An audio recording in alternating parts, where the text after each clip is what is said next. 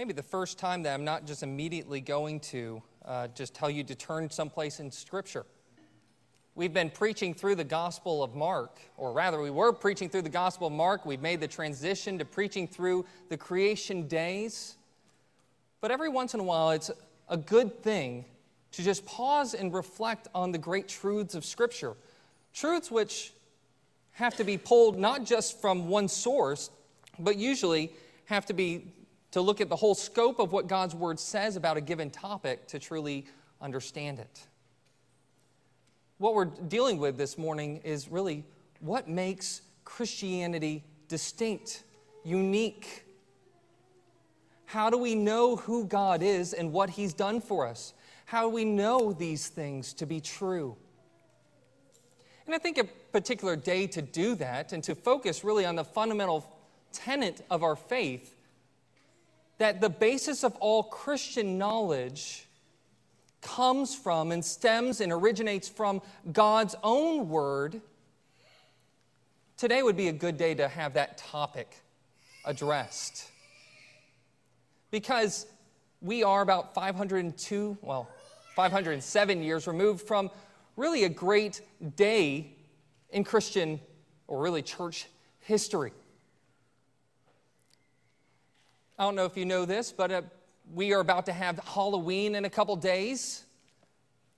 And while the world is dressing up and celebrating in that way, we have to make sure that we don't forget what happened in our church history, our family history over 500 years ago. Over 500 years ago, uh, Halloween didn't really have that name. It had All Hallows Eve and was eventually shortened and has kind of lost that meaning. All Hallows Eve was a day in which you prepared for the celebration on November 1st, All Saints' Day, in which you would celebrate all the saints that you couldn't get to throughout the year as you prayed to your own individual saints. And Martin Luther had a patron saint, the saint of minors, that he reached out to early in his life. But there came a point in time in which Martin Luther, in the 1517, started seeing things in the church that not only did he not agree with, but he thought were indefensible. Like people purchasing their salvation by the purchase of indulgences, a practice that's still going on in the Roman Catholic Church. And when he was tried, uh, he took Halloween, he took October 31st of 1517 to nail 95 arguments, 95 theses against indulgences, points of arguments that he would be willing to debate people with. And that's kind of the historic mark or the beginnings of the Protestant Reformation. And when he finally had to give a testimony, uh, give a defense for what he was doing, when he posted those, the- those theses and challenged really the authority of the church. He said a quote which I hope to often repeat at Evergreen Community Church. I've already repeated it like, I think like two or three times.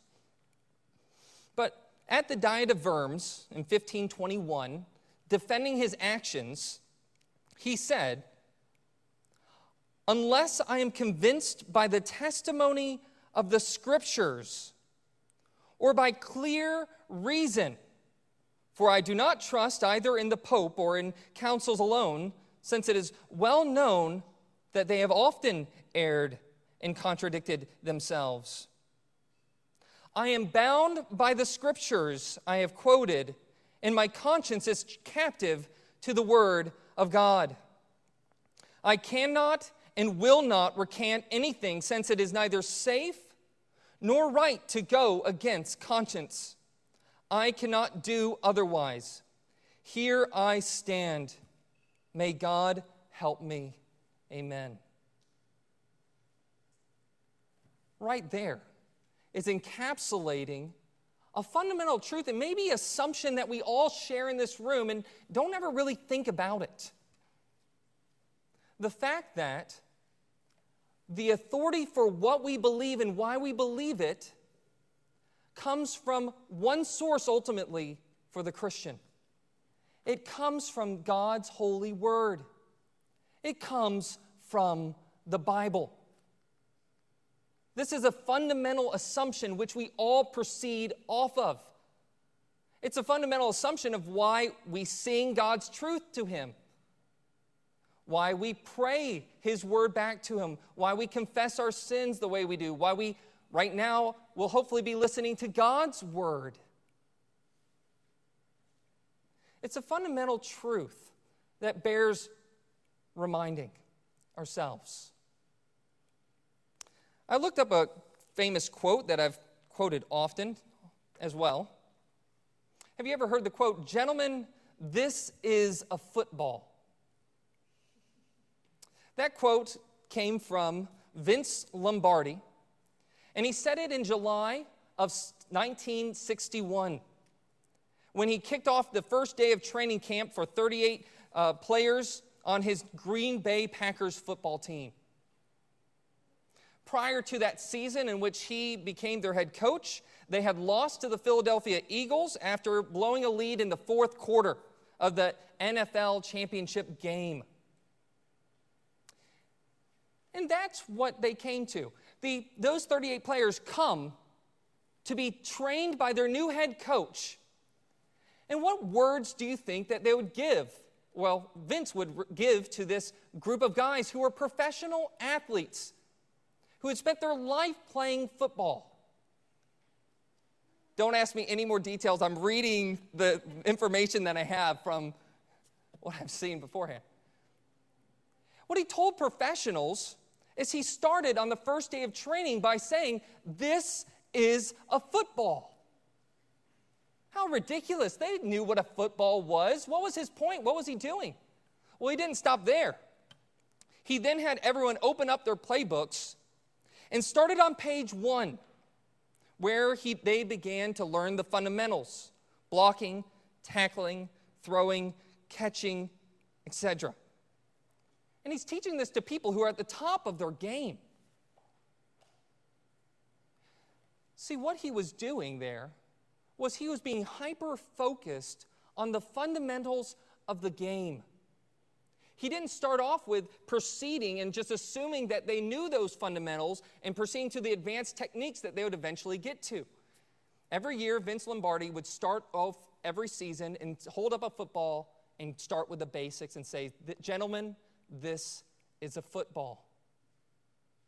His hyper focus led him to that very first season to a 37 to 0 win against the New York Giants.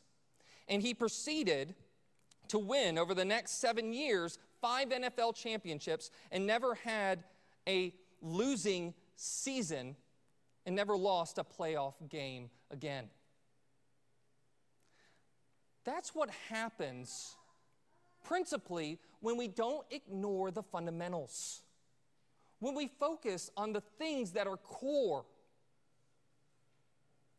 The problem, though, is with the fundamentals, just like if you told a group of professional athletes that this is a football, we kind of deride and mock doing that. If you're a musician, you don't like practicing the scales. If you're in math, you don't like going back to previous principles that you've already learned. You think, I've gotten everything down pat, I just want to move on. The problem with that is we human beings are pretty forgetful. And if we don't practice the fundamentals, we're going to make some pretty glaring mistakes. And that's especially true when it comes to our faith. And I plan over the next five years really to address five fundamentals of Reformation Day sola scriptura, sola gratia, sola Christus, sola fide, Sola, one other one. That's, I got them out of order, so once I did that. And I'm going to start with the first one Scripture alone. And ultimately, the reason why the Bible, Scripture, is fundamental to our faith is because of what it is and what it claims to be. It claims to be God's Word, and it bears the author's authority, and it bears the author's perfections. That's basically the gist of it. That's why we go to the Bible. So let's not make any assumptions here. Turn with me, if you would, to Hebrews chapter 1, verses 1 and 2. And we're going to be flipping over to three really basic texts here. We're going to be in Hebrews chapter 1, 2 Timothy chapter 3, and 2 Peter chapter 1. And we're going to start off in the book of Hebrews chapter 1, starting at verse 1. Long ago, at many times and in many ways, God spoke to our fathers by the prophets. But in these last days, he has spoken to us by his Son, whom he has appointed the heir of all things, through whom he created the world. You know, this is the same pattern that we just saw in Psalm 19, isn't it? That there's a connection between God's word, as spoken by the prophets, and God's word, which founded the creation. If you notice when Steve was reading through that, it starts off with the heavens declaring the glory of God. God spoke these things into existence. They order they operate according to his laws. And then it makes a transition in the second half seamlessly to start talking about God's word, the law, how it's perfect, how it guides us, how it corrects us, as, how it's a lamp as in a dark place. The psalmist in Psalm 119 can speak to the perfections of God, but don't, for, don't just skip over about why the scriptures are perfect, why they're the foundation of our faith. Well, we have it in verse 1. That long ago, in many times and in many ways, God spoke to our fathers by the prophets. Our Bible is 66 books. Some of those books are really letters. The Old Testament is primarily written in Hebrew, some of it Aramaic. The New Testament is written uh, in Greek. But all of it is said to be God's Word. Psalm 33 says that the heavens were made by the word of the Lord, all the stars by the breath of his mouth.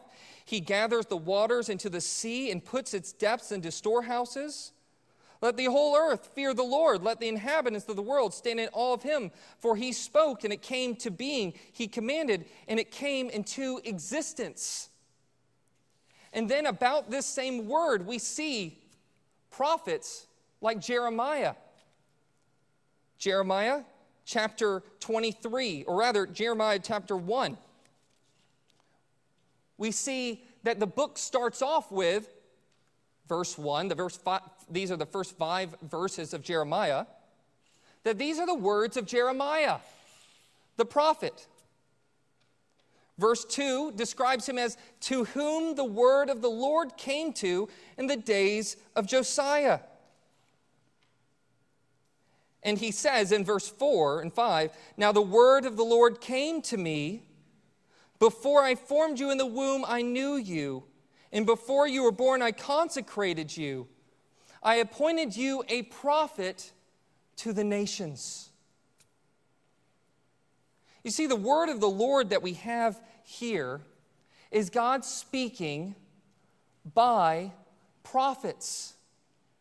And those prophets had their writings written down for future generations. And even when we think about the New Testament, Jesus did not write a single book of the New Testament. But it's still God's Word because of the same thing, the same principles that were true in the Old Testament.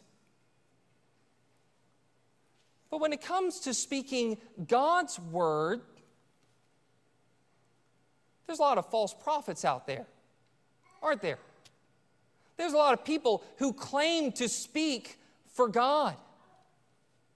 And that's why I think it's really helpful that we have in Scripture, we see different tests of a prophet who claims to speak God's word. And these three I have in your outline so that I don't miss a blank and you can have it. And I'm going to be using some technical terms here that I hope to explain And in case you missed the definition, it's in the outline. And the three tests of a true prophet is first that they receive God's call and God's commission. We just heard that from Jeremiah that God called him, God gave him his word, God appointed him as a prophet. And when Jeremiah critiques, or rather, God critiques the false prophets, as he does in Jeremiah 23, verse 16, he says this quote, Do not listen to the words of the prophets who prophesy to you, filling you with vain hopes. They speak visions of their own mind, not from the mouth of the Lord.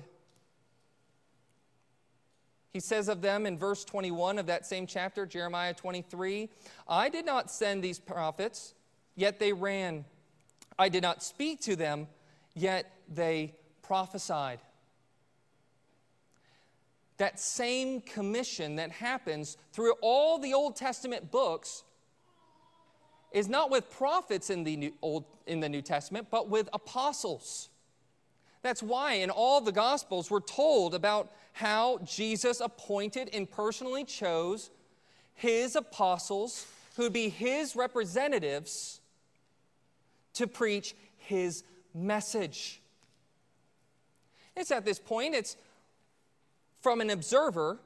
How do we know, though, that a prophet was actually appointed by God Himself to speak God's words? Well, it's really key. If you looked at Mark chapter 3, verses 13 and 19, you would see that when Jesus appointed his prophets or his apostles, he gave them his authority. He gave them his authority, performance of miracles, giving, in Acts chapter 2, speaking in tongues, performing healings, casting out demons, having miraculous capabilities.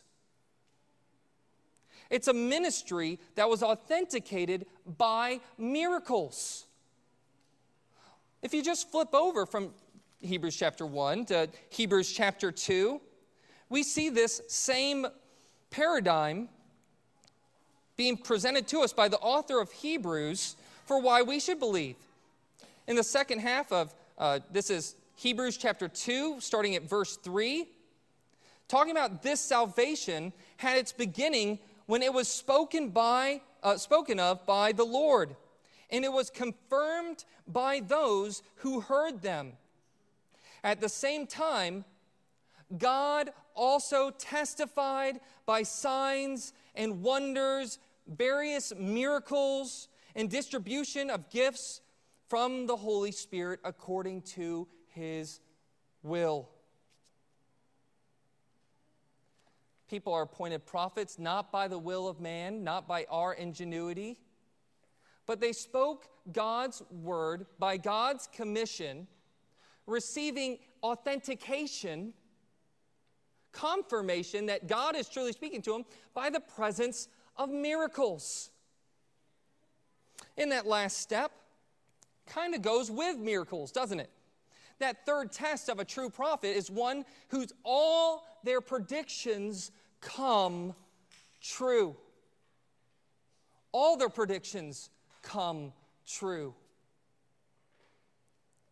And here, a, really a good verse to write down for this would be Deuteronomy chapter 18, verses 20 through 22, when we're told that the prophet who presumes to speak a message in my name that I've commanded him not to speak, or who speaks in the name of other gods, that prophet must die. You may say to yourself, How can we recognize a message the Lord has not spoken? That's a good question from someone who calls themselves a prophet.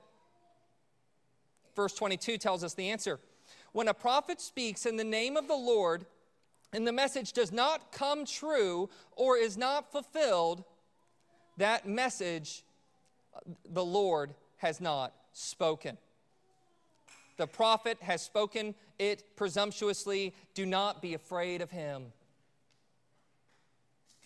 You know, we as the church can really miss a lot of errors, a lot of basic fundamental problems if we just listen to this. The book of Hebrews, chapter 1, said that long ago, that in many different times, in many different ways, and those ways could be visions, dreams, dictation, lots of different ways in which God spoke to our fathers by the prophets, right? In the Old Testament. But, verse 2 says, In these last days, he has spoken to us by his Son. Should we expect new messengers coming with a new message to fill out the message that we have in these 66 books of the scriptures? No because we've already entered into the last days, receiving the final message that was confirmed by miracles. This view that I'm telling is telling you is called cessationism. It's saying that the miraculous sign gifts which God testified to a specific messenger for a new message has ceased in principle because there's no new there's no more new messages. Do you know what God's word for your salvation is? You have it complete in these 66 books of scripture. That piece of information would have really helped Joseph Smith when he thought he had an angel appear to him and give him a new message. The same thing happened in the 600s with Islam when Muhammad thought he had the appearance of an angel. And whether they were lying or actually had some astounding experience of hearing from an angelic being, I don't know. But Galatians chapter 1, verses 7 and 8 is pretty crystal clear. He says that there are some of you who trouble, there are some who trouble you and want to distort the gospel of Christ. But, verse 8, even if we or an angel from heaven should preach to you a gospel contrary to the one we preach to you, let him be accursed. We all have this tendency and the reason why we need to remind ourselves of the fundamentals that only the Bible is God's word and that it's complete and that it's sufficient is because we all have the tendency to elevate our experiences above God's written word.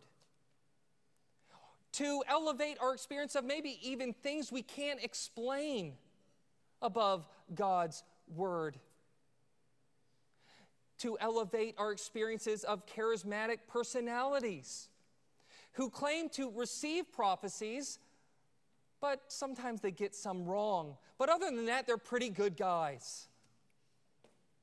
How many prophecies does it take to get, how many prophecies can you get wrong before, by Moses' prescription, you should be killed? One. That's all it takes because Scripture, the written word, is not just the written word of Moses, the written word of Jeremiah, the written word of Isaiah. It is the written word of God. Turn with me to 2 Peter chapter 1. We see that this word, the Bible, is not only the word of God, but really all three points are kind of like one sentence. The Bible is the Word of God bearing the author's authority. Look at verse 16 of 2 Peter chapter 1. For we did not follow cleverly devised myths when we made known to you the power and coming of the Lord Jesus Christ, but we were eyewitnesses of his majesty. For when he received honor and glory from God the Father, and the voice was borne to him by the majestic glory, This is my beloved Son, with whom I'm well pleased. We ourselves heard this very voice borne from heaven, for we were with him on the holy mountain. Think about what the apostles there are talking about. They have been commissioned. And when we talk about the Bible being God's Word, it's still, do not mistake this, it's still rooted in history. It's still rooted in time and space.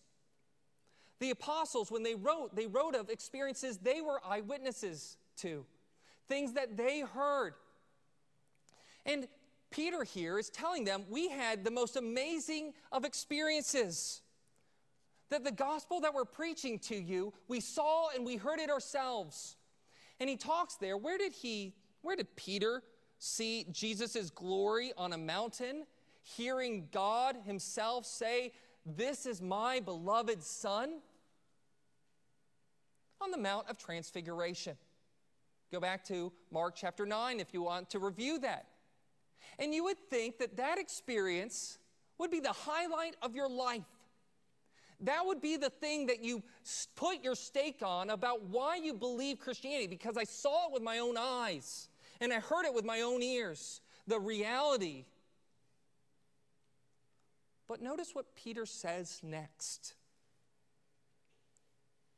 Verse 19, and we have something more sure the prophetic word, here, this is talking about the Old Testament, to which you will do well to pay attention as to a lamp in a shining and dark place until the day dawns and the morning star rises in your hearts.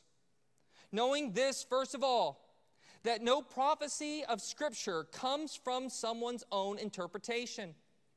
For no prophecy was ever produced by the will of man but men spoke from God as they were carried along by the Holy Spirit. We have here that God's Word is written. The reason why we call the Bible God's Word is because God is the author of it. Now, how does it precisely work out that Jeremiah received the words and he spoke God's words? What's the mode of it? I don't know.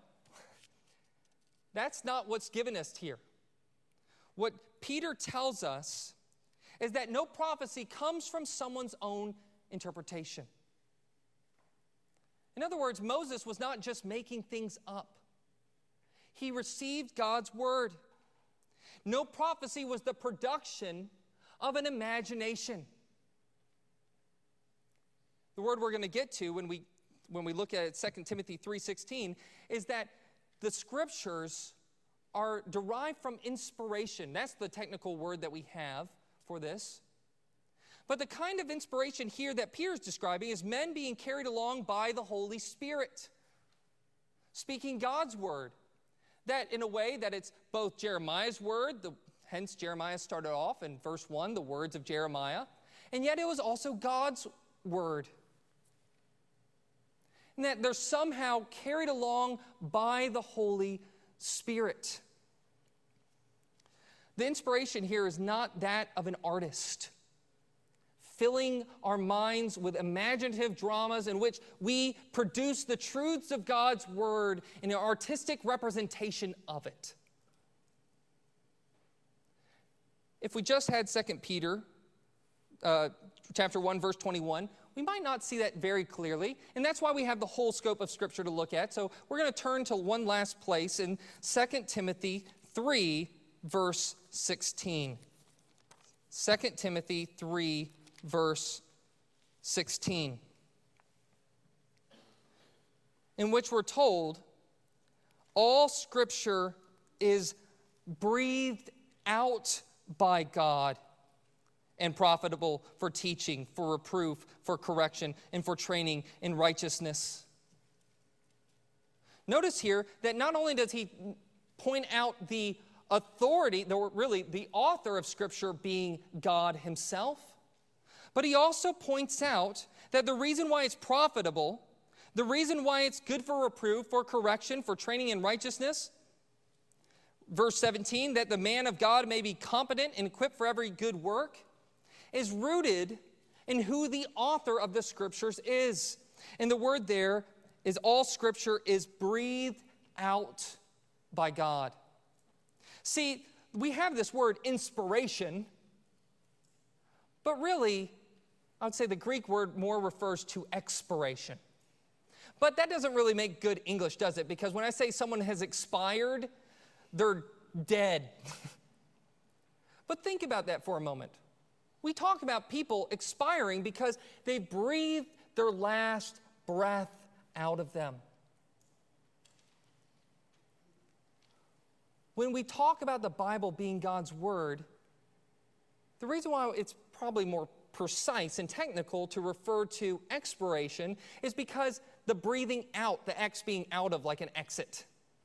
And the breathing out, when I talk, I'm breathing out words.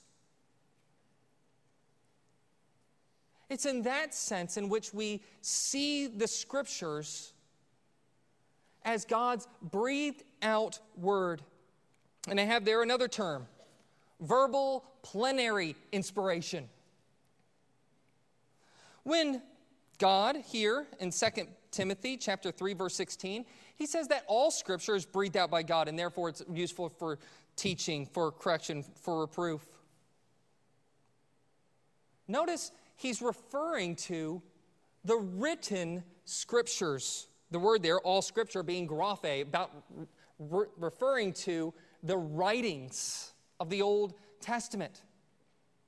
And the reason why we have that word qualifier verbal is because it refers to the very words of scriptures, not just the inspiration of ideas. In plenary, referring to the fullness thereof.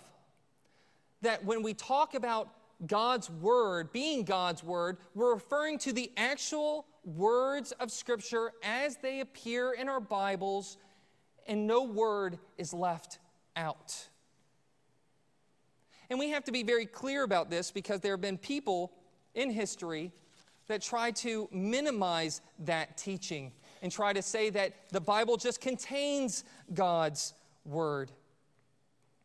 And this is the way that people, Christians, have received all of the Bible throughout church history, whether it was from Moses or from Paul the, pers- the church in Thessalonica. This is 1 Thessalonians 2, verse 13. Speaking about the message they received from Paul, it says, When you received the word of God that you heard from us, you welcomed it, not as a human message, but as it truly is the word of God, which also works effectively in you who believe. The word of God here is believed and trusted in and has authority to command submission to because it is God's word. The reason why it's fundamental to our faith is because the Bible is God's word, bearing God's authority. And lastly, it bears God's perfections. It bears God's perfections. Jesus, when he quotes correct the scriptures, correcting the Pharisees in John chapter 10, verse 35. He affirms the fact that the scriptures cannot be broken. Speaking of the scriptures, Psalm 119, verse 89 says, Forever, O Lord, your word is firmly fixed in the heavens, referring to the fact that they do not change. This was Jesus' own view of the scriptures, affirmed in Matthew chapter 5, verse 18, where he says, Do not think that I've come to abolish the law and the prophets. I have come not to abolish them, but to fulfill them. For truly I say to you, until heaven and earth pass away, not an iota, not a dot will pass from the law until all is accomplished. And there, iota, he's referring to the smallest little dot, the smallest little letter, that not one of it will be changed. So, what kind of inspiration? How does he view God's word? He views it as God's breathed out word, and it applies to not just the truths that are taught in it, but refers down to the most minute details.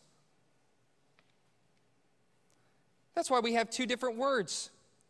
that when we talk about inspiration, the Bible being God's word, it's infallible. That means that it is not possible to fail. Why? Well, once again, this goes down to God Himself. God cannot teach really truth that contradicts itself.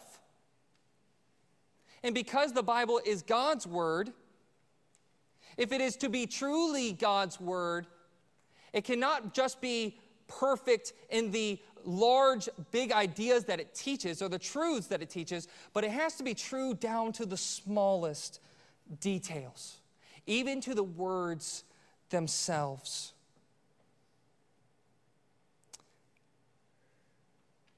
Why is this so fundamental?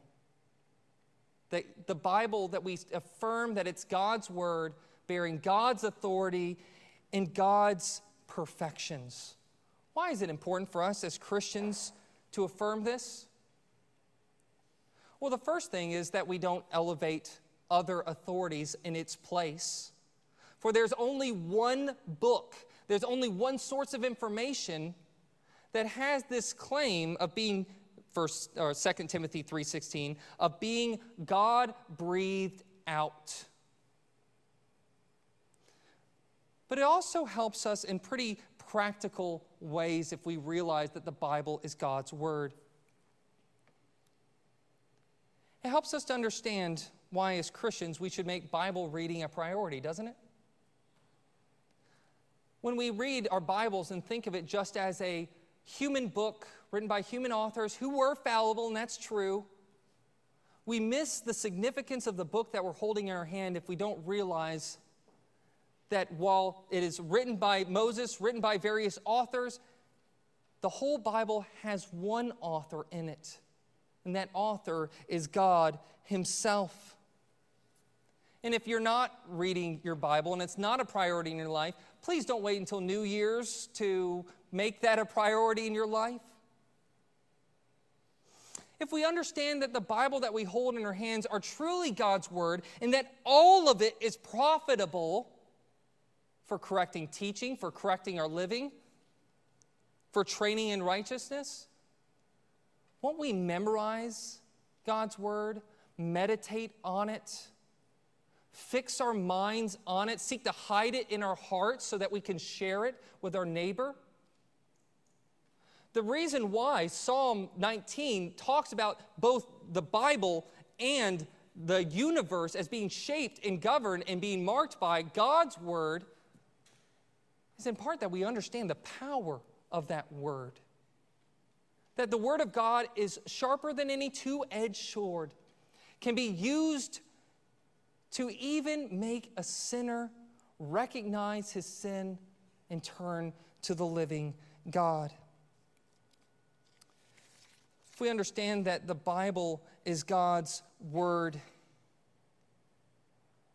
I think it will help us to not only just read our Bibles, to make that a priority, but I think we'll listen to it differently, won't it? Won't we?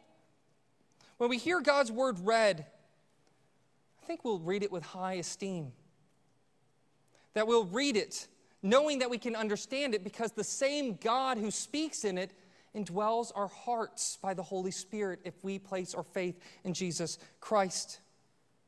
That he has spoke in human language because he wants to be understood. If we understand the Bible is the word of God, we'll be convinced of the deity of Jesus Christ.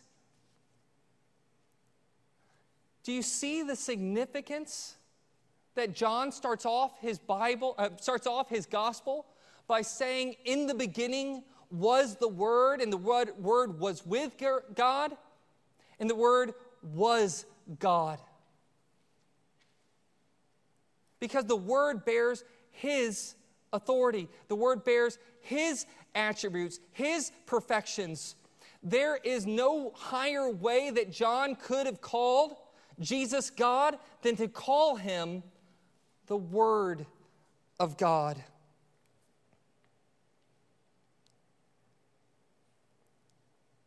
And if we listen to 2 Timothy chapter 3, in that context where he talks about Scripture being God's breathed out word, he talks about people, evil people, who are impostors, going from bad to worse, deceiving and being deceived. But he tells him to continue in what he's learned and what he's firmly believed, knowing from whom you learned it, and how from childhood that he was acquainted with the sacred writings, which are able to make you wise for salvation through faith in Jesus Christ. What is God's word, God's authorities, and God's perfections all about pointing us to? The Word of God made flesh. It starts off with creation in Genesis 1, but it moves so quickly into the fall, doesn't it? By Genesis 3, we get to the fall, and we have the story of redemption from Genesis to Revelation. And what's the focus of it? God's plan to redeem sinners in the Lord Jesus Christ. Jesus, who was the Word of God and the fulfillment of everything that came before him. That's our hope. If we have God's Word, ultimately and most importantly, we'll believe on it for the Savior who puts, is laid out before us, the Lord Jesus Christ. If you have God's Word and you have eyes to see, you can read it. You can understand who He is his call for you to turn from your sins and to turn to the Lord Jesus Christ that he might save you. And the same word promises that there is salvation which you can cling to in Christ alone. Let us pray. Heavenly Father, we thank you that we have your word. We thank you that you, being the God of the universe who created all things, did not remain distant but instead stooped down, spoke in human language, and as our Creator, made all these things known to us. Without your scripture, we would have been lost, dead in our sin and rebellion. We would have known your power and your greatness by the design of the universe, but we wouldn't have known your love. We wouldn't have known that you're a loving Father who sent your Son to save us. And Lord, I do pray that as we read your word and even as we hear the commands of your word, that we would not any longer just see it as a matter of mere rule keeping, but that we would read the Bible, read the writings of the Word of God and that it would become to us a matter of listening to our Father's voice. That we be drawn to Him as a sheep is to their shepherd, and that our souls would return to God in Christ. May anyone in this room who does not look to Jesus and Him alone for salvation, may he turn to Jesus today. May you grant him the strength to do so. It's in Jesus Christ's name that we pray. Amen.